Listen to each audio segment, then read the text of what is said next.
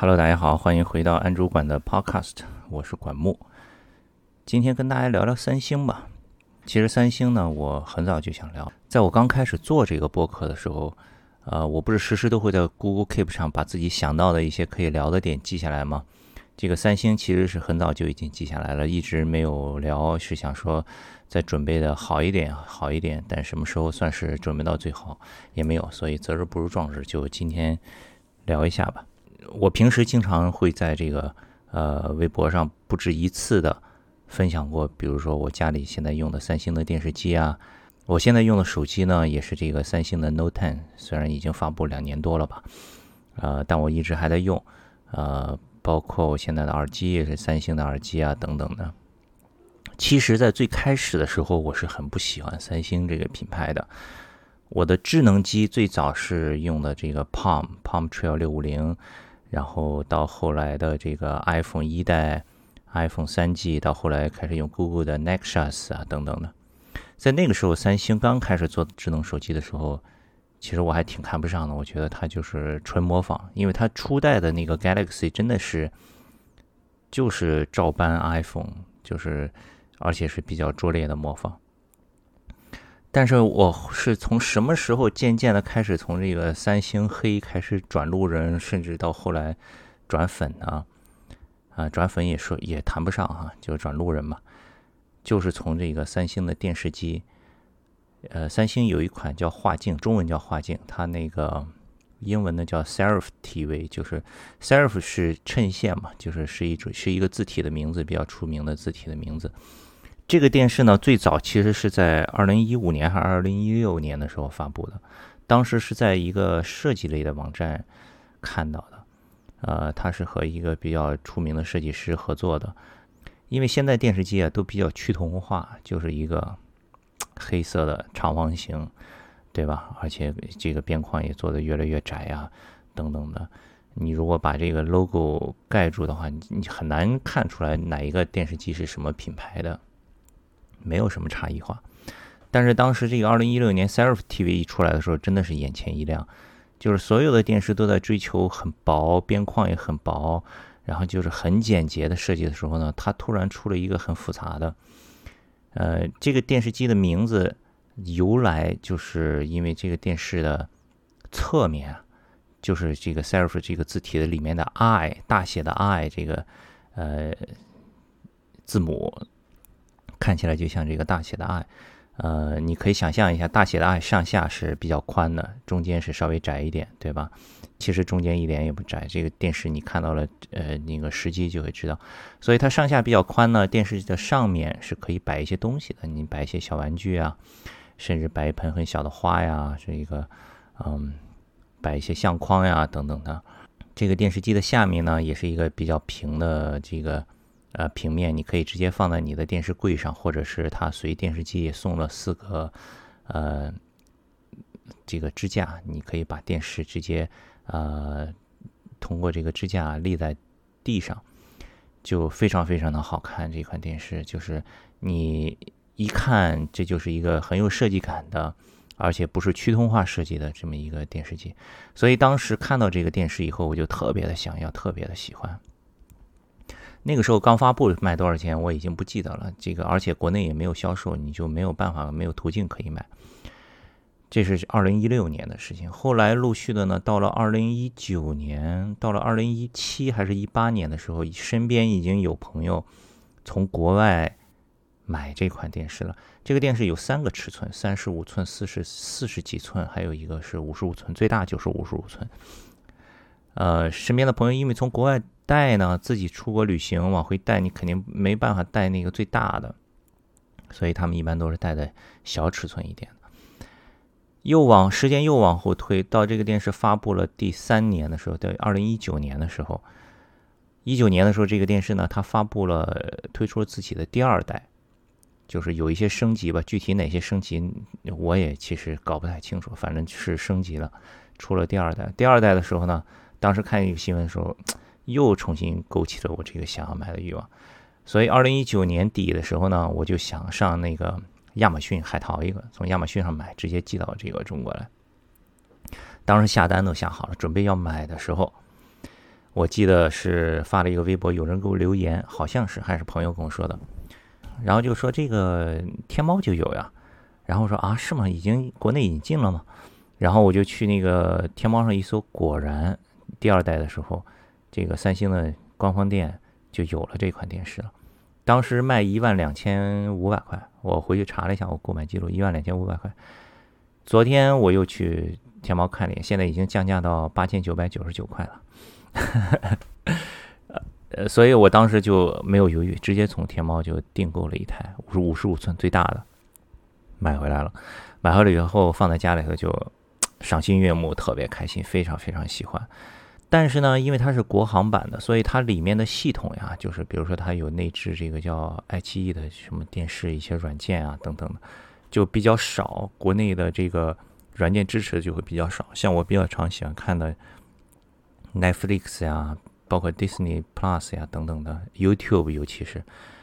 嗯，在国行版的系统里是没有的。所以我又开始上网研究怎么样这个给电视刷机刷系统。然后终于是在少数派上看到了一篇文章，但是需要有一个有红外线功能的手机，呃，来配合。然后又找朋友借了这么一个手机，然后终于把这个电视的系统也给刷成了是这个国际版的，所以现在就非常的方便。现在可以在电视直接拿遥控器，也不需要装什么电视棒呀等等的，直接就可以。啊，看 YouTube 视频呀，这个 Netflix 等等的，非常非常的方便，用到现在也非常喜欢。现在电视机放在家里面，用那个支架立在地上啊，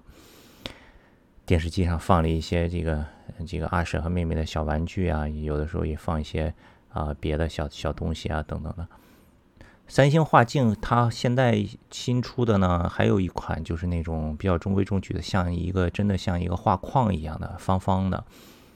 呃。但我觉得还是这个 Serif TV 是最好看的，因为我觉得电视机在家里啊，关着的时间比开着的时间要长。现在大家看电视的时间不是很多，平时工作生活也都比较忙，所以关着的时间呢，肯定比开着的时间要长。所以它关着的时候，一定要是一个好看的电视摆在家里面，而且电视你在家里肯定都是摆在比较这个中央的位置，对吧？比较醒目的位置。所以电视机一定要好看，这个真的太重要了。电视机，我对电视机的这种各种参数技术其实不太了解，这个包括 LCD 啊、什么 OLED 啊等等的，这个我也没有比较过。这个没有比较就没有伤害嘛。反正我觉得现在的电视看起来，无论是清晰度啊各个方面，我都是还是挺满意的。这个 Serif TV 就说到这儿。自从这个电视机之后呢，就让我开始对三星慢慢有一点改观了。我就觉得，哎，三星好像跟以前那个只会拙劣的模仿 iPhone 的，好像不太一样了。然后就说到手机了，我以前手机不是一直用过 iPhone，后来用过 Google 的亲儿子，对吧？Nexus、Pixel，曾经是一个非常坚定的原生党，觉得这个除了这个 Nexus、Pixel 之外的 Android 都不行。这个事情又发生改变是在什么时候呢？二零一九年的时候，三星发布了他们的 Galaxy Note 10。这个手机又一次打动我的点还是设计，就是我经常会坐飞机在机场里，三星有很大的广告牌。这个 Note 10当时出来的时候，肯定也是各个数码媒体都是铺天盖地，有各种的宣传，各种的视频，在 YouTube 上看了非常非常多。Note 10这个手机啊。就是很难得的，因为在二零一九年，我记得当时好像是那种伸缩屏幕还比较流行吧，对不对？然后包括弧面屏啊，各种很花哨的设计就非常的流行。但 Note 10呢，就是一个直角的，然后它也是有带一点弧面屏，但是它前后对称，整体上设计非常的简洁，非常的收敛，呃，没有那些非常花里胡哨的东西。然后 Note 10出来以后，我真的就特别特别喜欢。但是也没有立即买，因为你如果一直听我的这个播客，我在前面第四期的时候不是有说过这个超前消费和延迟满足吗？因为我觉得你如果真的喜欢一个东西啊，你隔一段时间，隔上个半年一年的回来看，如果你还是喜欢，再去买。所以呢，这个 Note 10当时我真的特别喜欢，但我没买。二零一九年年中三星发布的 Note 10，一直等到二零二零年的年中夏天的时候。我才托朋友从香港给我带了一个回来，是小的，不是 Note 10 Plus，Note 10 Plus 完全不行，太大了，没有这个无论从美观上到使用上都完全不行。呃，Note 10的尺寸呢，也是市面上能找到的，相对来说就是比较小的手机了，很难得的。所以，二零二零年我就开始用这个 Note 10了。然后从我用了之后，因为是香港版的，它有一些这个 Google 内置的应用，因为我是高度依赖 Google 的各种服务啊，这个就会用起来比较方便一点。在我用了之后，也开始非常喜欢这个三星的这个手机了。呃，包括他们现在新出的这个 One UI。就没有很夸张，没有很花哨，设计上呢也还可以，啊，而且呢对 Google 的支持非常的好，所以一直用到现在，我都觉得是目前市面上安卓手机里最好的一款。到目前为止，因为我到目前用这个 Note 完全没有任何觉得慢呀、不够用啊、拍照不好呀，完全没有，我觉得完全够用。这个是三星的 Note 手机，在我用了这个手机之后，就是到耳耳机了。我想买一个耳机，呃，然后那既然我用了三星的手机，我想说那我就试试三星的耳机呗。然后就上网看了一圈评测，三星的这个叫什么？这个 Galaxy Bud Buzz Plus，好像是叫这个名字吧。嗯，好像说音质不错，那我试一下。然后买回来又开始用上了三星的耳机，效果也是非常好，我也很喜欢。呃，后来又是这个手表，那我干脆手表也买一块三星的试试吧。Active Two，我买的是 Active Two。Active Two 呢，用了一段时间，现在是在落灰，现在是放着没有太用了。为什么在落灰呢？这是我另一个播客想聊的话题，就是关于这个可穿戴设备的这个事儿。之后我再跟大家分享我这个可穿戴设备的一些自己的使用经历和一些呃体验和想法吧。哦，对了，前面还忘了说了，说到这个，我用的是因为是三星的全家桶。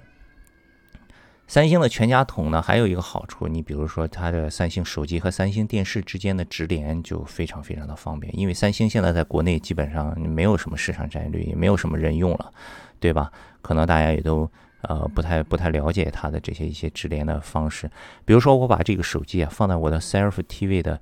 电视机的顶部。然后我手机里，比如说正在听的 Spotify 的音乐啊，或者其他的一些 App，就可以直接的传到通过这个 NFC 传到电视上，在电视上可以